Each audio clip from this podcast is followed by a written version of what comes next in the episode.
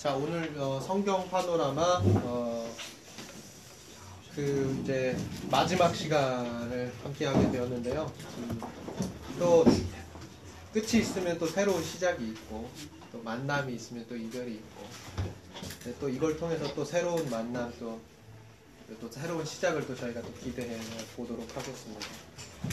어, 마지막 성경 파노라마를 어떻게 하면 좋을까 고민을 많이 했어요. 고민을 많이 했고 어, 무엇보다도 가기 전에 우리 성도님들께 어, 성도님들의 신앙과 성도님들의 삶에 좀 깊이를 더해 드릴 수 있을 만한 말씀이 뭐가 있을까 이렇게 고민을 하다가 영색이 저희가 또 성경 파노라마고 성경 공부인데 공부도 조금 할 겸 그리고 그 공부를 통해서 이 안에 숨겨진 메시지들이 어떻게 어, 이스라엘 사람들뿐만 아니라 오늘 믿는 우리에게 있어서도 어, 어떠한 메시지, 어떠한 교훈 어, 그리고 가장 중요하게는 이제 저희가 다루겠지만 구원에 관한 이야기를 하게 될 거예요.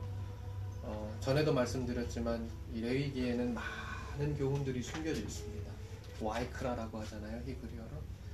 모세 오경 가운데 가장 처음으로 읽혀지는 책.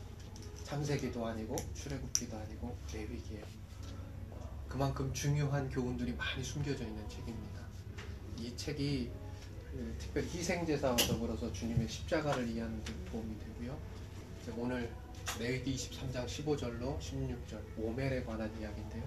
이 오멜에 관한 이야기가 여러분 음, 오순절과도 굉장히 많은 연관이 있고요. 우리가 결국에는 이제 구원의 완성으로 가게 되는 거잖아요. 성도의 삶이라는 게. 구원을 받았다 함도 아니고 결국에 우리는 구원을 받았지만 이미 받았지만 그 완성을 향해 어, 철로 역정을 걸어가는 거예요. 근데 그 이 이 구원의 도를 걸어가는 이 여정 가운데 그 끝, 그 구원의 완성으로 가야 할 텐데요. 어, 떻게 가야 할까? 무엇을 하며 가, 야 할까? 성경은 무엇이라고 얘기하고 있는가? 우리에게 무엇을 주문하고 있는가? 그걸 좀 고민을 하다 보니까 오늘 어, 레위기 23장 15절로 어, 16절에 이르게 됐습니다. 어, 미리 말씀드립니다. 어, 수요 예배 제가 이제 설교를 하게 되는데요. 그 설교가 바로 이 어, 오늘 여러분들에게 나눠드릴 것들이에요. 자, 한번 읽어볼까요? 레위기 23장 15절로 16절. 다 같이 한번 읽습니다. 시작. 안식일 이튿날 곧 너희가 유제로 곡식단을 가져온 날부터 세워서 일곱 안식을 수요를 채우고 일곱 안식일 이튿날까지 합하여 50일을 계수하여 새 소재를 여호와께 드리되 네. 제 거는 좀 개정된 건데요. 이렇게 읽어드릴 수 있을 것 같아요. 너희는 안식일 다음 날부터 곧 너희가 요제의 이삭단을 가져온 날부터 너희를 위하여 계산할지니 일곱 일해가 마칠지니라. 일곱 번째 안식일의 다음 날까지 너희는 50일을 셀 것이며 그리고 너희는 새 소재 예물을 주께 바칠지니라. 자, 이 레위기 23장 15절로 16절은 초실절, 어, 맥주절이라기도 해요. 음, 초실절에 관한 것이고 오멜의 계산 여기 나와 있죠. 오멜, 오멜의 오멜의 계산에 관한 하나님의 명령이 기록되어 있습니다. 바벨론 유배 기간 이후에 유대 종교력으로 음력 첫째 달인 니산월 16일 우리로 말하면 약간 3, 4월이고요. 어, 근데 이제 이 니산월 어, 처음에는 아비볼로 불렸죠. 그러다가 이스라엘이 이집트에서 나올 때 여호와께서 출애굽기 12장 2절 이렇게 보게 되시면 나오게 되는데요. 뭐냐면 이 달을 첫째 달로 삼으라 이렇게 말씀하셨어요. 그래서 이 음력의 첫째 달, 이 니산호를 첫째 달로 삼는데요. 이 바벨론 유배 기간 이후 유대 종교력으로 음력 첫째 달인 이 니산월 16일 그러니까 7일간의 6월절 후 이튿날 초실절이 어, 시작되는 16일 하나님의 명령을 따라서 이스라엘은 수학의 첫 열매인 곡식단을 바치고 그 후 50일째 되는 날 오순절 오순절 날에 두 번째 곡식 제물을 바쳐야 했습니다. 이때 곡식 제물로 바쳐진 것은 각각 보리와 밀수확물이었고 이스라엘은 이 초실절과 오순절 사이에 49일간의 기간 동안 오늘 본문에 기록된 오멜을 오멜의 계산을 오멜을 계수해야 했습니다. 그런데 오멜의 계산을 시작하는 초실절. 그럼 초실절이 뭐냐면요. 첫 열매 수확을 감사하는 절기예요. 유대 3대 축제일 가운데 하나입니다. 민수기 28장 26절에 나와 있어요. 자, 오멜의 계산. 그런데 이 오멜의 계산을 시작하는 이 초실절에 관하여 엄청나게 오랫동안 논란이 있어 왔습니다. 그 논란의 중심에는 저희가 조금 공부를 좀 배경을 좀 살펴보려고 하는 거예요. 그 논란의 중심에는 사두개파의 지류로서 이 보에두시안 분파라고 하는 분파가 어, 있습니다. 그 논란의 중심에 이 유대교 분파가 있었는데요. 이들은 1세기경에 종교적인 당파였지만 정치색이 굉장히 강했던 헤롯 당원들하고 힘을 모아서 저번에도 말씀드렸지만 당시 유대교 안에 가장 큰 분파가 누구였어요? 바리세파. 네. 바리세파 바리새인들과 반대되는 입장에 서 있었어요. 어떤 사람들은 이 마태복음 16장 6절과 마가복음 8장 15절 15절을 비교해서 헤롯 당원들이 실은 모두 사두개인 혹은 이 보에두시안 분파라고 생각하기도 하는데요. 이 분파가 역사 속에 본격적으로 어, 등장하게 된 계기는 헤로데 1세 때문입니다. 어, 우리가 이제 흔히 마태복음 2장에 나오는 동방 박사와 예수 탄생 이야기 거기에서 어린아이를 죽이라고 명한 이 헤로데 1세는 흔히 우리가 헤롯 대왕 이렇게 알려져 있죠. 그는 어, 이 헤롯 대왕 어, 헤로데 1세는요 기원전 24년경 알렉산드리아 사람 이 보에두스의 딸 마리 암느와 결혼하는 한편 그의 아들이었던 시몬을 대제사장으로 임명하는데요. 이것이 이제 역사 속으로 이 보에두시안 분파가 등장하게 된 계기예요. 보에두스 가문의 사람들, 보에두시안 분파, 사두개파의 지류인 이 보에두시 보에두시안 분파가 역사 속으로 등장하게 된 계기는 바로 이 헤롯 대왕이 어때요? 시몬이라고 하는 헤롯, 아, 그 알렉산드리아 출신이고 보에두스의 아들이었던 이 시몬을 대제사장으로 임명하면서부터 들어오게 된 거예요 역사 속으로. 근데 이게 화근이 된 거예요. 이게 화근이 돼서 예루살렘에는 커다란 갈등의 씨앗이 싹트게 됩니다. 바로 사두개파와 바리세파가 서로 충돌하게 된 거예요. 사실 사두개인들은 어느 정도 정치 권력을 손에 쥐고 있는 것 자체가 그렇게 큰 문제가 되는 건 아니에요. 그럼 진짜 문제가 무엇이었을까요? 바로 종교적인 기반을 이들이 뒤흔든 거예요. 이들이요, 이 사두개 분파, 어, 이 보헤 루시안 분파가요, 유대교 내에서 매우 중요한 구절을 거부하고 모세 오경을 제외한 구약을 다 정경, 구약 성경을 다 정경으로 인정하지 않았어요. 그리고 오늘 바로 앞서 말씀드린 논란, 그러니까 이 레위기 본문에 기록된 초실절에 관한 논란을 끊임없이 부추겼습니다. 누가요? 이 보에투시안 분파, 이 사두개파의 지류가요. 이것이 바리새인들의 눈에 가시가 된 거예요. 그럼 한번 복습해 볼까요? 바리새 사람들 누구예요? 그때 제가 유대 역사가이자 바리새인이었던 플라비우스 요세푸스의 유대 고대사 이렇게 이야기하면서 쭉 읽어드린 거 길게 읽어드린 거 기억나세요? 바리새인들은 이런 사람들이다. 그죠? 이 사람들이요 요약하면 유대인들의 신앙과 전통을 목숨 바쳐서 지켰던 무리들이에요. 한 번 이런 일이 있었어요. remind 시켜드립니다. 기원전 167년경이었어요. 그때 안티오쿠스가 유대인들 몹쓸 짓 했잖아요. 유대인들에게. 유대인들 탄압하면서 성소에 제우스 신전을 세우고 부정한 동물 이 돼지의 피를 어떻게 했어요? 다 뿌렸단 말이에요. 근데 이러한 안티오쿠스의 탄압에 적극적으로 대항하면서 경건한 삶을 산 무리가 누구예요? 파리파르세파예요. 경건한 삶을 살았고요. 예루살렘 성전 안에 거룩한 종교 제도를 보존했고요. 무엇보다 유대인들의 신앙과 정통성을 목숨 바쳐서 지켰습니다. 그런데 지금 그런 그들 앞에 사두개인들이 어때요? 종교적인 기반을 뒤흔들고 있는 거예요. 자신들이 목숨 바쳐서 지켜온 신앙의 유산을 송두리째 뽑으려고 하는 거예요. 그러니까 이게 얼마나 기가 막힌 노릇이에요. 탈무드에 따르면 이들 보헤두시안 분파는요 오늘 본문에 기록된 안식일 레위기 23장 15절에서 16절에 기록된 이 안식일이요. 안식일을 문자 그대로 해석해요. 어, 그래서 오멜의 시작 그 오멜의 시작을 제7일 그러니까 일요일이라고 어, 말합니다. 그러나 유대교의 권위 있는 한 랍비 해석에 따르면 6월절이 그 자체로 대안식일이기 때문에 오늘 본문에 기록된 그 안식일 이튿날은 그 해의 6월절이 어느 요일이었든지 간에 그 다음 날을 의미하는 거예요. 안식일 이튿날. 그러니까 그것은 월요일이 될 수도 있고 또 화요일이 될 수도 있고 수요일이 될 수도 있고 어느 요일이든지 꼭 일요일만을 의미하는 것은 아니란 말이에요. 하지만 그럼에도 불구하고 한 가지 질문이 남습니다. 도대체 왜 성경은 이러한 논란의 여지를 남겨놓았을까? 차라리 안식일 이튿날이 아니라 6월절 다음 날 이렇게 기록해 두었더라면 훨씬 좋았을 텐데 말이에요. 이 질문을 이제 뒤로 하고 오늘 저는 좀 초실절에 관하여 특별히 이 오멜에 관해서 여러분들과 조금 더 깊이 있게 묵상하고자 합니다.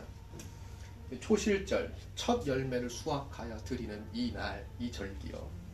자, 이 초실절에 이 초실절이요. 어, 오멜 계산의 첫날이에요. 그런데 하나님께서는 왜 이스라엘에게 오멜 계산을 명하셨을까? 아니 그보다 더 구체적으로 질문을 드리자면 하나님께서는 왜 이스라엘에게 초순절과 오순절 사이의 날들을 계산하도록 계수하도록 하셨을까? 또한 이 오멜의 계산은 이 계수하는 것은 오늘날 우리에게 무슨 의미를 가지고 있을까? 어떠한 교훈을 주는 것일까? 이 질문에 답하려면 우리는 먼저 우선적으로 예수 그리스도를 믿는 자로서 우리와 이 오멜과의 관계부터 정리해야 돼요. 초실절과 우리의 관계, 오순절과 우리의 관계. 여러분 이걸 우리가 정리를 먼저 해야 돼요. 야고보서 1장 17절로 18절을 보면요. 우리는요 그 피조물 중에 첫 열매입니다. 주께서 자기의 뜻을 따라 진리의 말씀으로 낳은 첫 열매. 우리는 바로 그 첫 열매예요. 제가 읽어드릴게요. 온갖 좋은 은사와 온전한 선물이 다 위로부터 빛들의 아버지께로부터 내려오나니 그는 변함도 없으시고 회전하는 그림자도 없으시니라.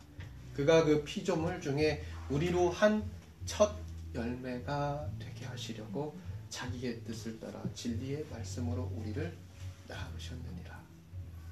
우리는요, 주님의 첫 열매입니다. 유대 종교적으로 니산, 아비월 16일, 그러니까 그달 15일부터 21일까지 무교절, 일주일간 열리는 이 무교절 축제가 시작되는 이튿날 보리 수확의 첫 열매로 주 앞에 보리 이삭단을 흔들 때 소재로 드릴 때 우리가요 바로 그 주님의 첫 열매예요. 네, 여전히 한 가지 질문이 남아요. 왜 주님께서는 도대체 왜 주님은 6월절에서 일곱 일회를 개수하라고 명령하셨습니까? 왜 초실절과 오순절 사이에 49일을 개수하라고 명하셨어요? 유대 랍비들의 가르침에 의하면 유대 역사에 있어서 아주 중요한 사건이 오순절에 일어납니다. 이날은 6월절 이튿날 곧 초실절에 유대인들이 이집트로부터 풀려 나온 이래로 꼭 50일째가 되는 날이요. 신의 산에서 하나님의 계시 곧 토라가 주어진 날입니다. 오순절이 무슨 날이에요? 출애굽한 지 50일째가 되는 날이요. 그날에 뭐요? 돌아가지고 신의 산에서 하나님의 계시된 말씀이 주어진 날이에요. 엄청나게 중요한 날이에요. 근데 성경은요, 이집트 바로의 손으로부터 이스라엘을 구원하여 주신 하나님의 목적, 출애굽의 진짜 목적이 자유나 어떠한 해방이 아니라 이 산 곧 하나님의 산에서 하나님의 계시된 말씀을 따라 다만 주를 섬기는 것. 그것이 구원의 진짜 목적이라고 기록하고 있어요. 출애굽기 3장 12절이에요. 제가 읽어드려요. 하나님이 이르시되 내가 반드시 너와 함께 있으리라 내가 그 백성을 애굽에서 인도하여 낸 후에 너희가 이 산에서 나를 섬기리니 이것이 내가 너를 보낸 증거니라 아멘이요 다시 말해 6월절의 해방 곧 출애굽 이 구원은요 오순절날 시내산에서 계시된 하나님의 말씀과 연결이 돼 있어요. 그렇다면 우리를 구원하신 하나님의 목적은 뭐예요? 죄와 사망으로부터 우리를 구원하신 하나님의 목적. 저와 여러분의 이집트로부터 하나님께서 저와 여러분을 구출해 주신 진짜 목적. 그것이 무엇입니까? 이스라엘 백성과 다른가요? 그렇지 않아요. 이제 우리 마음대로 살라는 거예요? 아니에요. 성경은 말씀합니다. 우리의 육체의 욕심을 따라 마음에 원하는 것을 하며 지내는 자는 뭐요? 혈과 육에 속한 자요. 본질상 진노의 자녀라고 말씀해요. 에베소서 2장 2절로 3절입니다. 제가 읽어드려요.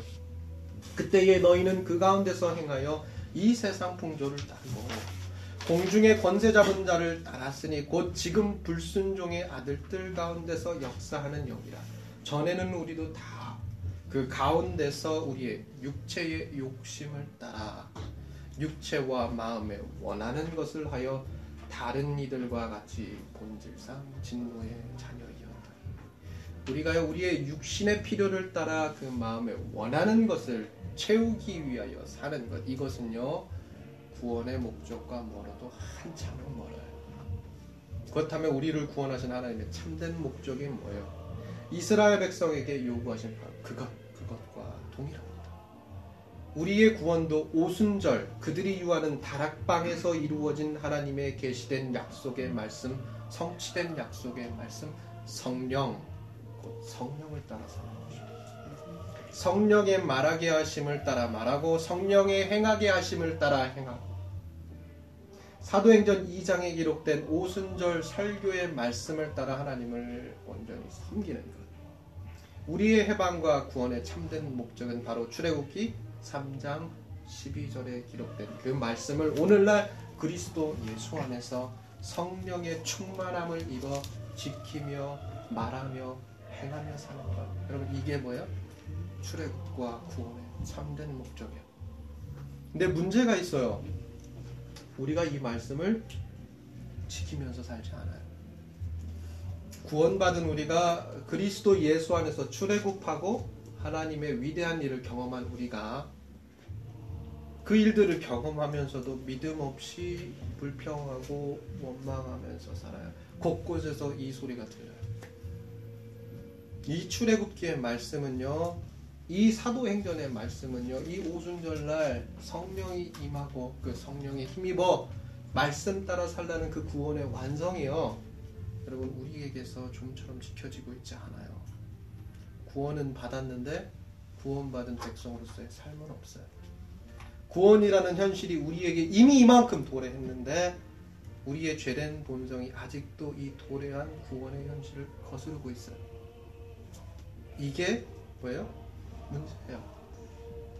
근데 이 문제가 저희들만의 문제가 아니에요. 이스라엘 백성도 그렇게 했어요. 이스라엘 백성이요 자신을 구원하신 하나님 앞에서 전혀 달라지지 않았어요. 6월절 이튿날 초실절 이래로 49일 동안 그러니까 시내산에서 하나님께 계시된 하나님 말씀을 받던 오순절까지 무엇이 그들의 삶에서 바뀌었어요? 달라지지 않았어요. 바뀌지 않았어요. 그들의 본성은 여전히 죄 안에 있었고요. 그들의 삶과 생활의 방식은 모두 이집트의 관습과 이교도 신앙에 깊숙이 뿌리 박혀 있었어요. 이스라엘이요. 이집트에서 비록 몸은 나왔을지 모르겠지만 그들의 몸 안에 깊숙이 자리 잡은 이집트로부터는 나오지 못했어요. 조금도 구출받지 못했어요. 이스라엘을 한마디로 이로보나 저로보나 어떠한 면에서도 우리도 마찬가지죠. 구원받을 자격이 없어요. 그런데 그럼에도 불구하고 이 유대인의 아, 총망받는 학자 마이모니데스에 따르면 이스라엘 백성들은 이집트 바로의 손을 떠나자마자 하나님께로부터 이 출애굽 구원의 완성 곧 하나님의 계시된 말씀 토라를 받기를 악망하고 기대했다고 합니다. 그리고 마침내 49일이 지나고 오순절날 그들이 시내산 기슭에 이르렀을 때 그들은 그것을 받으려고 만만의 준비를 하고 있었습니다. 물론 그들이 황금 송아지를 만들면서 그 일이 어, 그르치고 말았지만 이 유대인 학자에 따르면 이스라엘 백성들에게 이 초실절과 오순절 사이의 기간 동안 오매를 계수하는 것은 그들이 출애굽을 기억하는 한편 도라 하나님의 계시된 말씀을 받기 위해서 고뇌하고 회개하며 마음의 중심으로 느꼈을 불타는 신앙과 열망의 결과로 보고 있습니다. 오늘 본문 레위기 23장 15절로 16절에 기록된 오매 이스라엘은 그날 이후 지금까지도 이 오매를 지켜 행하고 있습니다. 하나의 공식적인 유대 절기로서가 아니라 한 개인의 영적인 훈련의 일환으로 지키는 것인데요.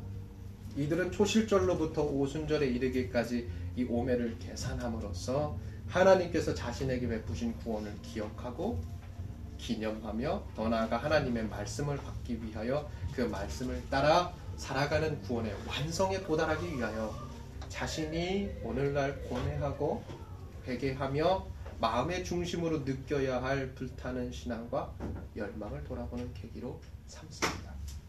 그런데 한 가지 흥미로운 점은 그들이 이 오매를 계산하는 법이에요. 사실 이 계산법 때문에 오멜은요 그들에게 하나의 영적인 훈련이 되는 것입니다. 보통 우리는 어떠한 일이나 목적을 앞에 두고 남은 날짜를 계산할 때 카운트다운을 합니다. 그렇죠? 그래서 시간이 지나면 그 일이나 목적이 자동적으로 성취가 되는 것이죠. 우리가 이때 하는 일이라고는 단순히 날짜를 카운트다운 하면서 얼마나 시간이 남았는지를 계산하는 것입니다. 그러나 오멜은 애초부터 그러한 방식으로 계산하지 않아요. 여러분 구원도 그래요. 여러분 우리가 재림의 주를 앙망하고 기대하는 신앙이 단순히 그 날짜 알아맞혀 가면서 그 오실 날짜 카운트다운하면서 계수하면서 살아가는 건 아니에요. 그렇지 않아요. 그럼 뭘까요? 자 이스라엘이 이집트를 떠났을 때 그들은 여전히 그 땅의 악과 불의한 생활 방식에 얽매여 있었습니다. 예를 들어 볼까요? 한 나라의 왕자가 홀로 여행을 가다가 구덩이에 빠졌다고 해봅시다. 그 구덩이가 마침 너무 깊어서 이 왕자는 혼자 힘으로 도저히 이 구덩이에서 빠져나올 수가 없었어요. 그렇게 몇 날 며칠 몇 주가 지나고 온갖 힘을 다해서 생존 싸움을 다 하다가 극적으로 구출을 받았어요. 그걸 한 나라의 왕이 구해준 거예요. 이 왕은 구덩이에 빠져 있었던 당시 이 왕자를 보면서 감명을 받았고 그에게 자신의 딸과 왕의 자리를 주기로 약속을 했어요. 그렇지만 지금 이 왕자는 이제 막 구덩이에서 탈출했어요. 헝클어진 그의 머리는 무슨 오물을 뒤집었었는지 냄새가 나고요. 그의 몸 이곳저곳이 상처투성이에요. 그가 공주와 결혼하려면 해야 할 일이 있어요. 먼저 이 더러운 것들을. 먼저 이 상처를 싸매고 고쳐야 돼요. 그 전까지 공주와 결혼할 수 없어요. 이와 마찬가지로 하나님께서 이스라엘을요 이집트라고 하는 구덩이에서 탈출시켜 주셨어요. 이집트라고 하는 구덩이에서 이스라엘을 건져내실 때 여러분 이스라엘은 아직 냄새가 나고 상처가 벌어지고 이 모양 저 모양으로 더러웠습니다. 이집트의 옛 삶과 부도덕한 방식에 여전히 묶여 있었습니다. 그들이 하나님의 말씀을 받기 위해서 그들이 이 하나님과 거룩한 혼인 관계로 들어가기 위해서 그들은 먼저 일곱 일에 49일 동안 정결해져야 했습니다. 거룩해져야 했습니다. 영적으로 성숙해져야 했습니다. 그런데 이 같은 정결과 거룩과 영적인 성숙은 단순히 시간이 흐른다고 자동적으로 완성되는 것이 결코 매일 하나님께 더 나아가기 위해서 주의 말씀을 사모하는 마음을 가지고 정말 그 그리스도의 장성한 분량에 이르기까지 우리가 매일 자라나고 자라나고 자라나야만 도달할 수 있어요. 그래서 오멜은요, 오멜의 계산법은요, 카운트다운이 아니라 count up이에요. 하루, 이틀, 3일, 4일, 50일에 이르기까지.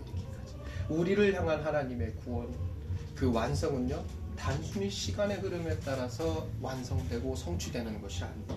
매 순간 하나님의 은혜로 하나님을 아는 지식이 자라나고 주의 성령 안에서 오늘도 그리고 내일도 영적으로 성장해야만 합니다. 우리는요 count up 시간이 흐름에 따라 우리의 영이 우리의 혼이 우리의 육이 주 안에서 그리스도 예수 안에서 성장하고 성장하고 자라나야 합니다.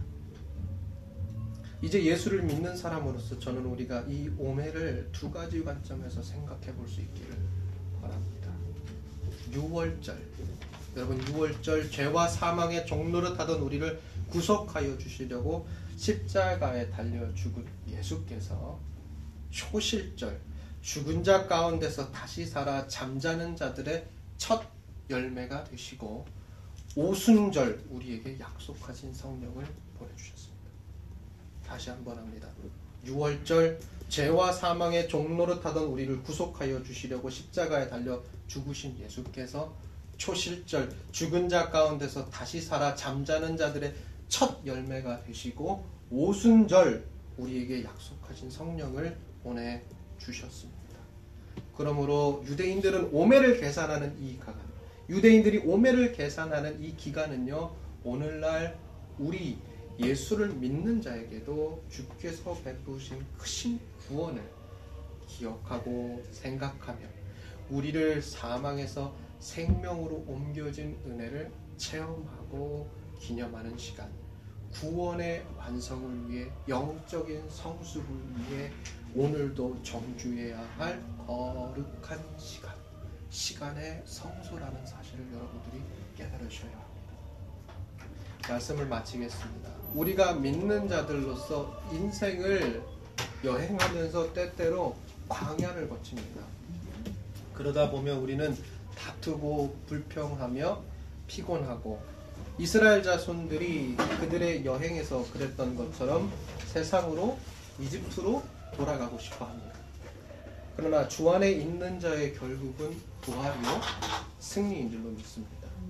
그럼에도 불구하고 이 오멜의 49일은 우리네 철로 역정에 꼭 필요한 자기 성찰, 자기 반성, 자기 부인, 자기 포기, 곧 구원으로 향하는 그 좁고 험한 영적인 순례의 기간임을 기억하시기 바랍니다. 여러분 저번 주에도 말씀드렸어요.